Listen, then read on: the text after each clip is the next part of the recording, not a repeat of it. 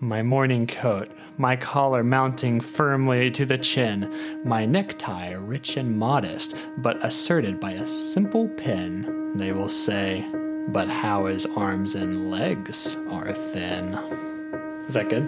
That wasn't what we asked you to read at all. That is not You it at all. stopped right before the part we asked you to read. okay.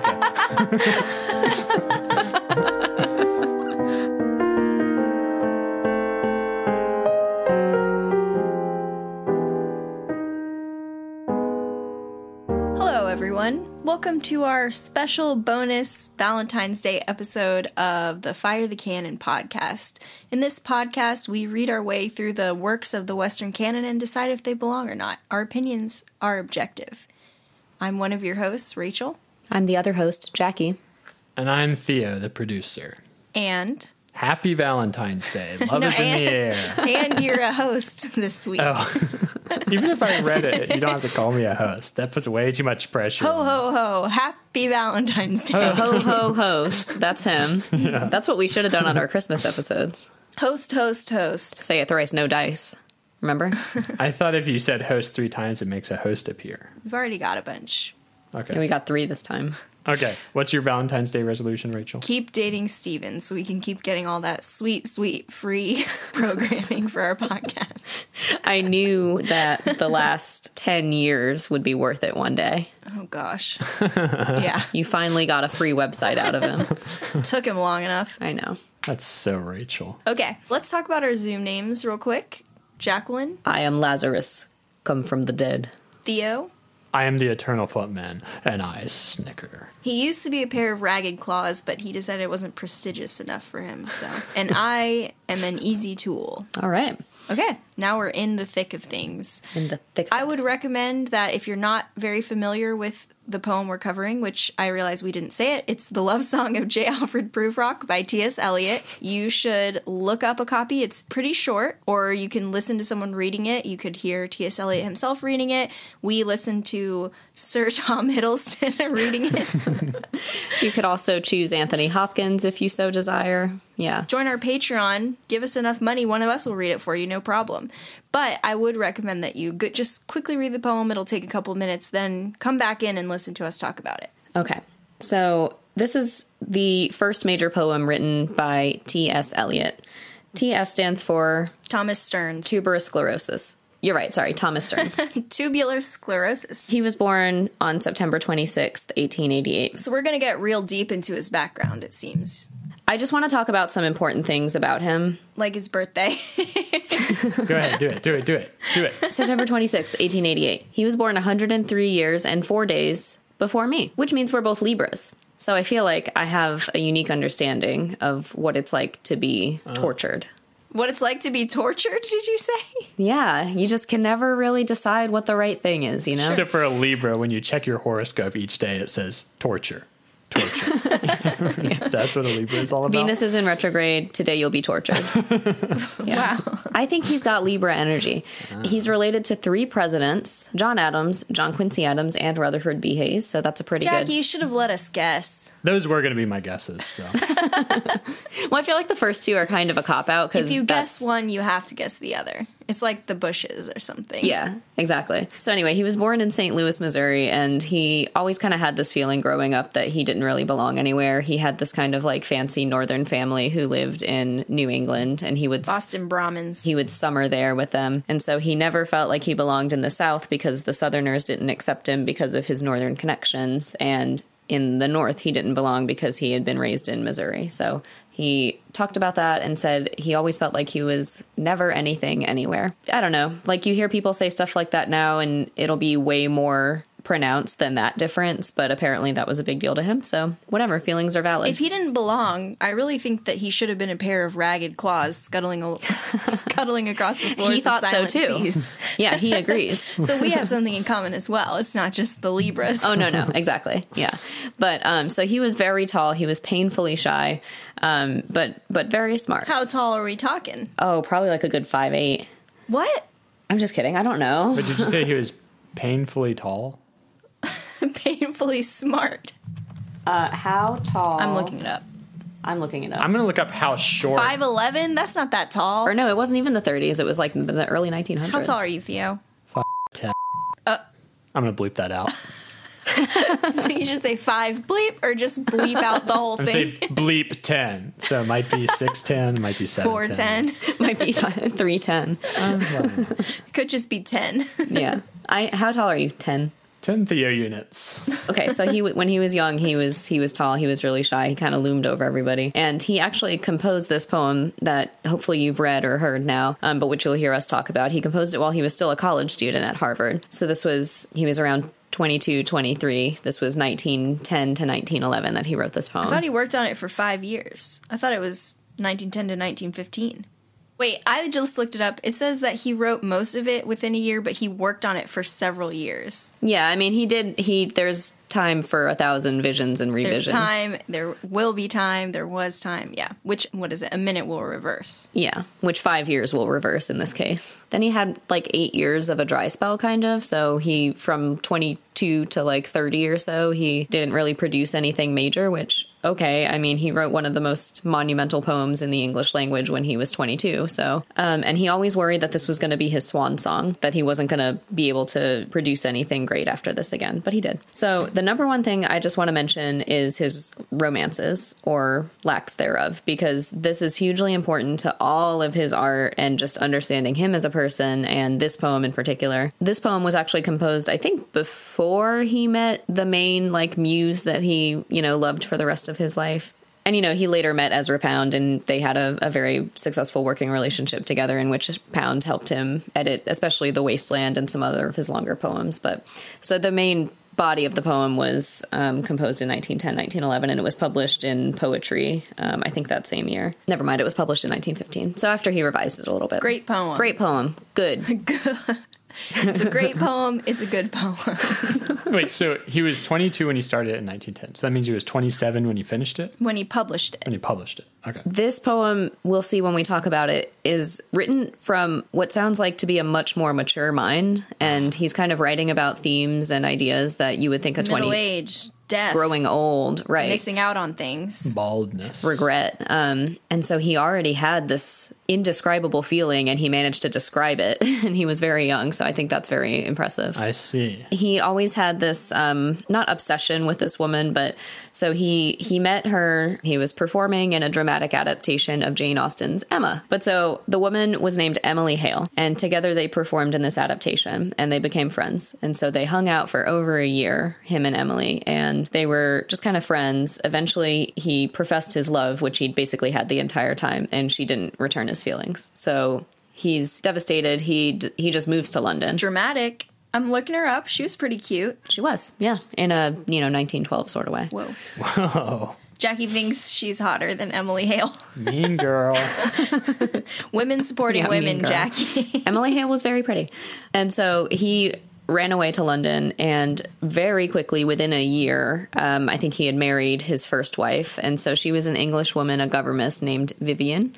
So they got married after this very like kind of whirlwind courtship, and it became quickly apparent that they really weren't good for each other. They weren't well matched. Um, she kind of had suffered from quote unquote nerves for years. So I don't. What does nerves mean? It sounds like maybe Mrs. Bennett knows. I, basically, I guess that just means mental illness. Um, so, and her mental health kind of deteriorated over the course of the next several years. So, World War One began pretty much as soon as he got there, immediately followed by the Spanish flu epidemic, pandemic, which um, they both got really sick, and it actually took them years to recover. Can I say something funny real quick about him? no, nothing is funny about him. There's some funny things. yeah, sure. While he had just moved to London and was still obsessed with Emily Hale, he wrote a letter to a friend that said, I am very dependent upon women, parentheses. I mean female society, close parentheses.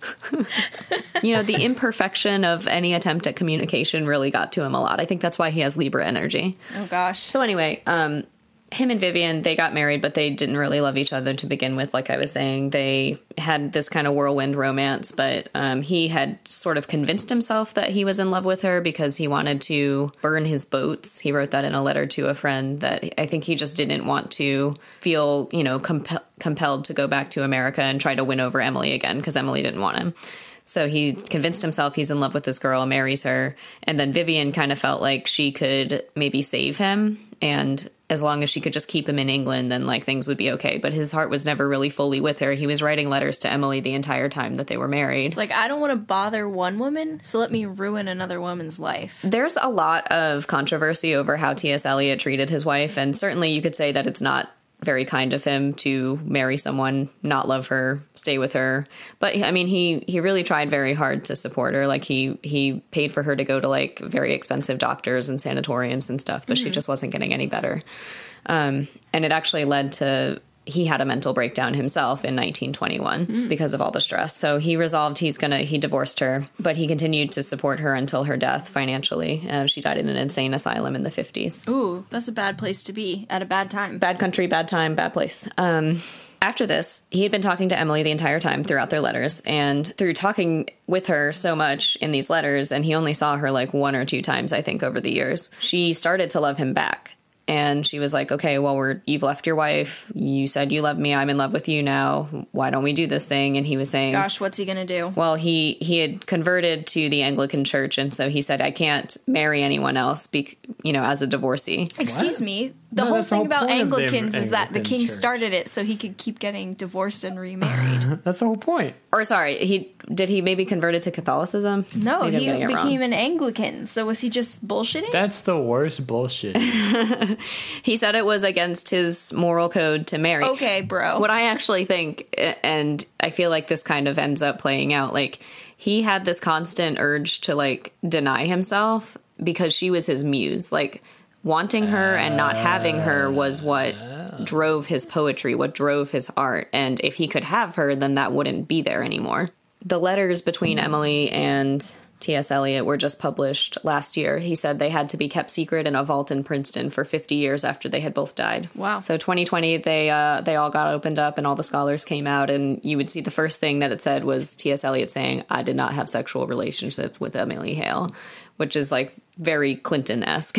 yeah. Did he really say that? Is that a Yeah, he joke? did. That was the first thing he said. I did not have a sexual relationship with Emily Hale. the first thing that they found instead of being like letters to Emily was actually a letter to them, the scholars of the future, 50 years in the future, saying, Hey, just so you know, I wasn't that attached to her. We never had sex. Like, so he just downplayed the whole thing immediately. And then her letters are like, Look what he did. that doesn't help at all. What, the 50 years of waiting? Saying like, "Oh, uh, I didn't have sex with her, so it's okay that I strung her along." Come on, Okay, man. but he wrote her letters where he talks about how much he loves, like, not having sex with her. yeah, he wrote her letters where he talks about how much he loves kissing her and kissing her feet in particular. I guess I'm not surprised he's a foot guy. T.S. Eliot said he liked feet because it was a special kind of consent. What? So he knew he was a foot guy. Yeah, he said, I love kissing your foot because when I do that, you have to remove your stocking, which is a special kind of consent. I guess people's lips are just always out there. Yeah, yeah, you don't have to take a stocking off your lips. I don't know. But Proof Rock and many of his poems do have this theme of love denied and sex denied, and love failing and sexual failings, and existential failings, and intellectual failings, and communication failings. And but I think understanding that about him helps us to understand the poem better. All right, now let's talk about the poem. Do you want to talk about the epigraph at all? The epigraph is saying essentially, I'm going to tell you my story because I know that you won't be able to share it with anyone else, so I'm going to be free and open. So I have read that people are saying, yeah, it's probably, he probably used it to say, like, these are the interior, this is the interior monologue of J. Alfred, like his private thoughts that he doesn't think anyone will share. We're taking the Dante perspective in this kind of conversation. Why did he pick this name, J. Alfred Proofrock? What a what a weird name. At the time, he was going by T. Stearns Eliot, so it had the same construction as his name. But he said he had no idea where Proof Rock came from. But someone said like, "Oh, there was a."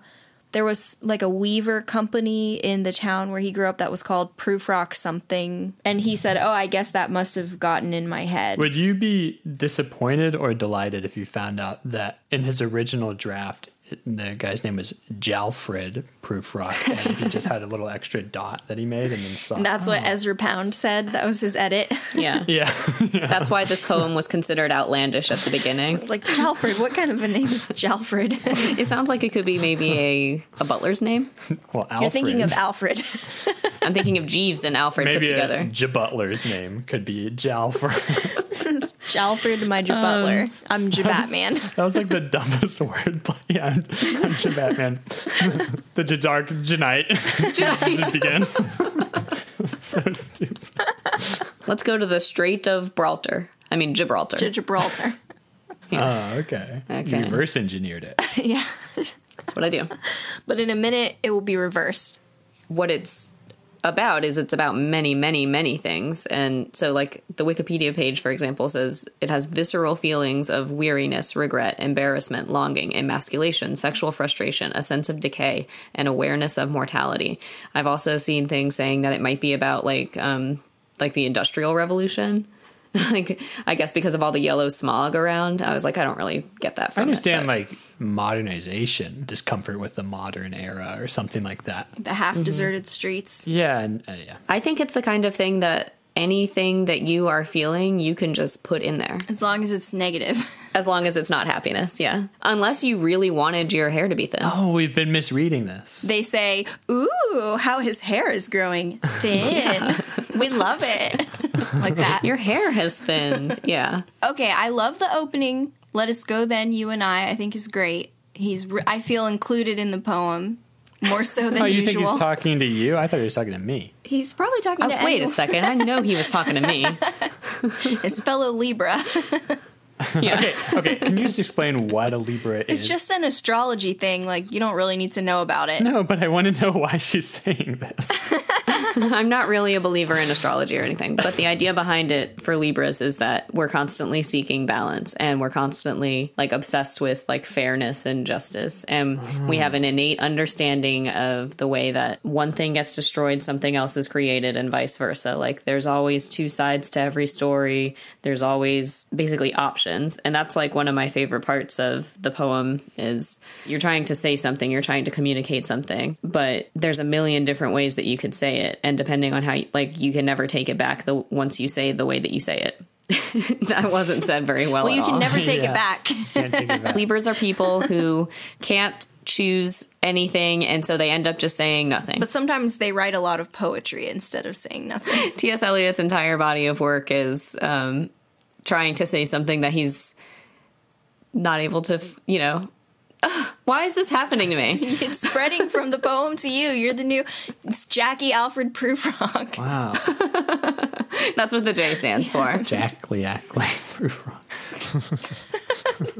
The overwhelming question. Let's talk about what we think it is. I think it's Pokemon or Yu-Gi-Oh. That's the overwhelming question. Don't you think, Theo? That's an easy question to ask. But what's the answer? It's an easy question to ask, and you ask me what's the answer. yeah. Now you're supposed to say, "Oh, do not ask what is it." Let us go and make our visit. No, I don't want to do that. See, it's im- an impossible question. Even Theo can't answer it. no, I can. Obviously, Pokemon is better, but Well, if only you could have gone back in time and told him. that's an easily asked and answered question. Oh, Uh, I guess in his time, it would be difficult to know. Exactly. He couldn't put it in words. Yeah. He's trying to convey the impossible choice that is not before him. Well, what do you guys think the question is? Usually people think it's him confessing his love. Yeah, it seemed kind of like that. I think that's definitely what I put onto it as a teenage girl, but I think It is a love song. I don't think it is a love song. It's literally the love song of J. Alfred Prufrock. I know, but I don't think this is really a love poem. Okay. You think it is? I think it's got a lot of things in it. I think it's a poem about Weltschmerz, the pain of the world, and also, uh, you know, love. When you think about a love poem or a love song, like you think of this overflowing of positive emotion about another person. No, Oh, not at all. Just a song about love. Yeah, but that's what the general society thinks of a love song, right, Theo? Like Ideally, you want it to be positive. the way this poem is most similar to a love song is that it's a song about pain, That's fine. which I think is how he viewed love. Okay, let's m- work our way down. I mean, I like that the fog is a cat. I think that's nice and cute. Jackie, I'm Mm-hmm. sure you recognize that. Meow. I would love to have a pet cat made out of yellow fog. That would be so cute. Aw. Creepy. Thinking about it, huh? I mean, the yellow fog is from burning coal, right? So you know, Jackie with all her cats, she would keep burning more and more, More and more coal, coal. just to get more yellow fog. cats. Every month and a half or so I get a new one. yeah. Ever since her boyfriend left the country, she's acquired like five cats. It's it's startling. Well, five, and then one has gone on its way. In a good way, it got adopted.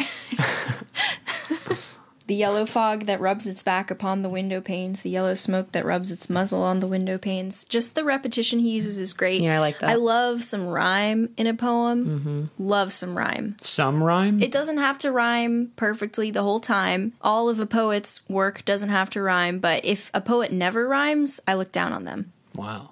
because it's a restriction that you put on yourself is needing to rhyme. I don't know if I necessarily think this sort of rhyming that he does is a restriction he puts on himself because he's so free about It's it. very, very loose. No, I'm saying if you tell yourself that I need to have some rhyming in my poem, that is a restriction. yeah. I, I sort of think of things like that as gimmicks, and I think there have definitely been times when I've said, "Let me just put something in here because it'll be hard to do, and that will be impressive, or that'll be something that you know gives it structure or drives me forward." But these rhymes, kind of like uh, the internal rhymes, like in Maria Devani's Devana Headley's translation of Beowulf, like I mean, they're they're musical. They're I think this is a poem that's meant to be read out loud. The repetition of the stanza in the room, the women come and go, talking of Michelangelo. I think the idea behind this, or at least what I've read, is that women are kind of like just this passing abstraction to him. He doesn't he doesn't feel like he understands them or that they're really something he can interact with. I thought it was about how everyone else is essentially in in a museum enjoying this piece of art. Like they're all talking about the same thing. They know what they're talking about. They're enjoying it together and he can't find a way in. He's a phony. They're a phony. I have never read it as him looking down on them or thinking that they were being phony. I always saw it as him wanting to be included but not being able to. he just does, he can't figure out how to relate Well, to with them. um, that Michelangelo, line, yeah, I mean, I guess it rhymes with come and go, right? But It like, does. what? Correct interpretation. Why would he pick that artist? I don't know. He's he's the main guy, right? Michelangelo's like the artist basically. Like the main Ninja Turtle. That's the overwhelming question: is which is your favorite Ninja Turtle?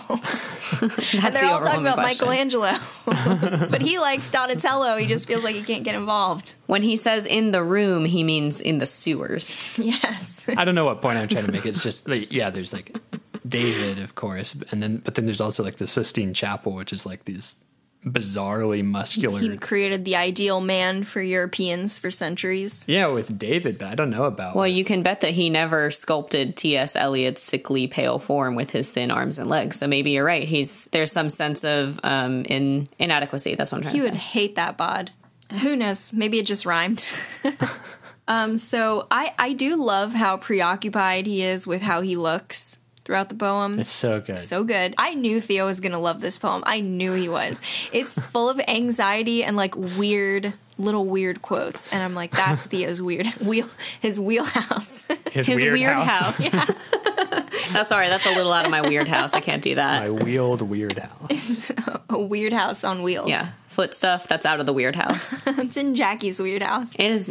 We cannot start that. That's not a thing. Prufrock has trouble deciding what is actually important. To prepare a face to meet the faces that you meet is followed by there will be time to murder and create. Yeah. to put on a face for it to like interact with society and then like, whoa, you're deciding about who lives and who dies. Time to murder.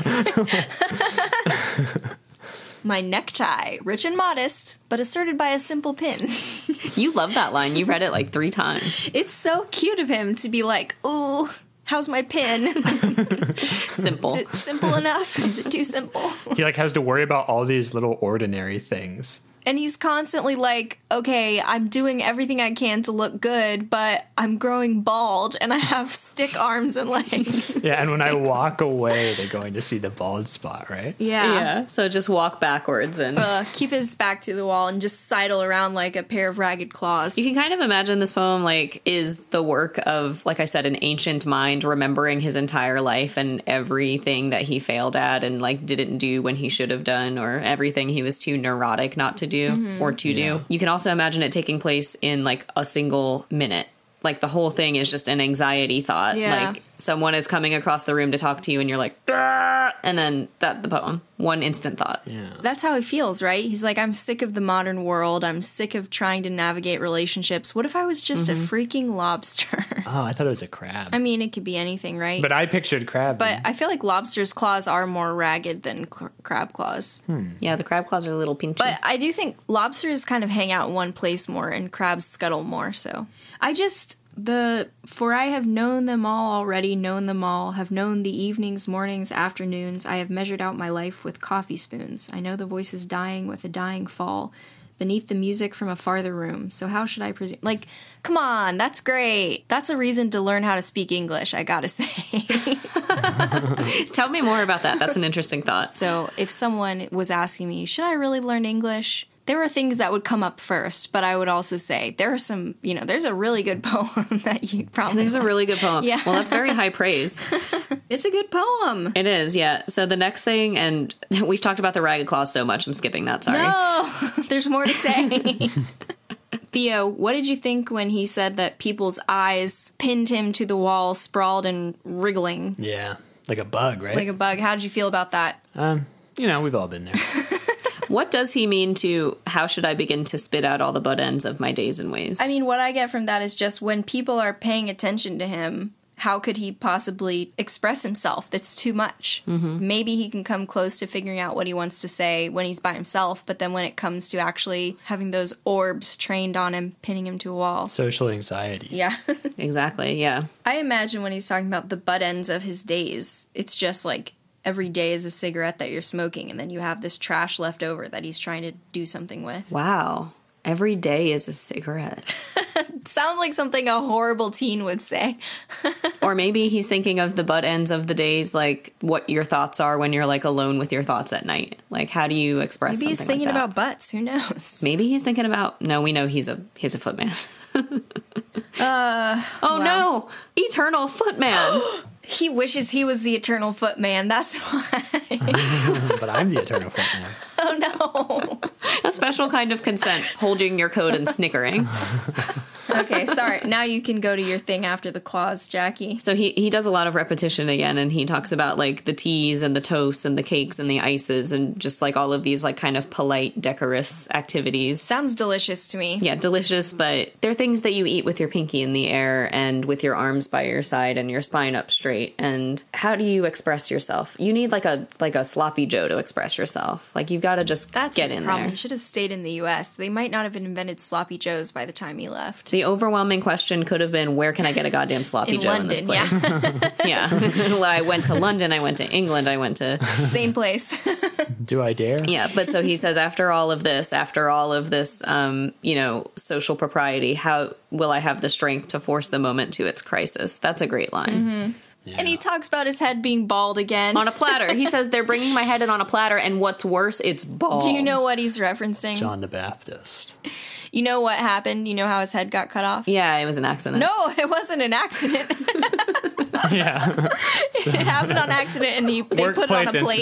yeah. it's- No, it was a, a like a princess was dancing for the king, and he's like, "Your dancing is so cool. I'll give you anything you want. Like literally, you can have anything." And she's like, "Anything?" And he said, "Yeah, anything." And she's like, "Cut off this man's head and bring it to me on a platter." So he did. All right, let's keep going. All right. So we reach the part of the poem where he imagines saying something to a woman and the woman saying, "That's not what I meant at all."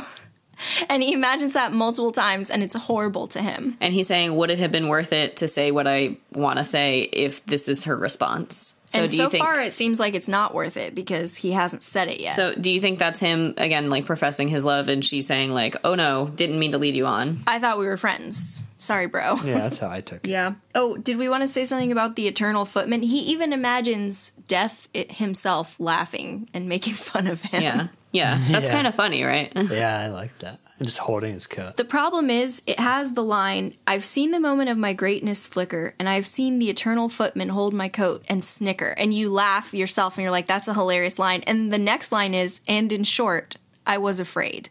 And you're like, oh, damn. Sorry. I always feel so terrible with that. because he does this with this little rhyme. You're like laughing along with death, thinking that's so funny. What a cute little thing to think of. But my gosh, he's afraid. That's terrible. well, and the image of his head on a platter and being preoccupied with the amount of the lusciousness of its hair—that's funny, Ugh, I know. It's like funny anxiety, and then it hits you with like funny anxiety. not funny at all anxiety. also, I think it's funny. I grow old. I grow old. I shall wear the bottoms of my trousers rolled. And then he talks about all these things he's going to do when he's ancient. He's like, I'm just going to be some fool wearing these white pants on a beach. Sounds awesome. You know, when I was in college, I I really wanted to be J. Alfred Prufrock for Halloween, and I spent a while planning it, but I couldn't find white flannel trousers. I feel like I Oh. did a group Halloween costume with you almost every year, and I don't remember this. because that's not a group costume. That would have been a solo costume. You're right. I think I did say to you, What if I was J. Alfred Prufrock and you were a mermaid? Aw. That would be a great couple costume. I don't remember that because I would have agreed. What about like you get a group of people and you're all the different like like one person has the tie with the pin. A simple one person's pin. a pair of ragged claws. one person Theo just wants to be the ragged cloth. if the three of us get to spend a Halloween together sometime, can you be a footman who snickers? Oh my gosh, I would love that. holding a coat in the air. sneakers. oh, and the coat can have a little pin on it. Yes. oh yeah. It's the coat. Steven could be a crab, Jackie could be a mermaid, and I'll be J. Alfred Prufrock. And I think they're going to look at this and say, two of them are ocean themed, and what the fuck are these other two things? I mean, but it would be great. Someone would be like, uh, Theo, what is your costume and why are you just standing over here by the door the whole night? And I would be like, I would explain it and then I would say, Oh, that makes sense. It's not your social anxiety. That's not why you're not talking to people. It's it's your costume. You have to. I, I'm just snickering in the corner. The character you're pretending to be has social anxiety.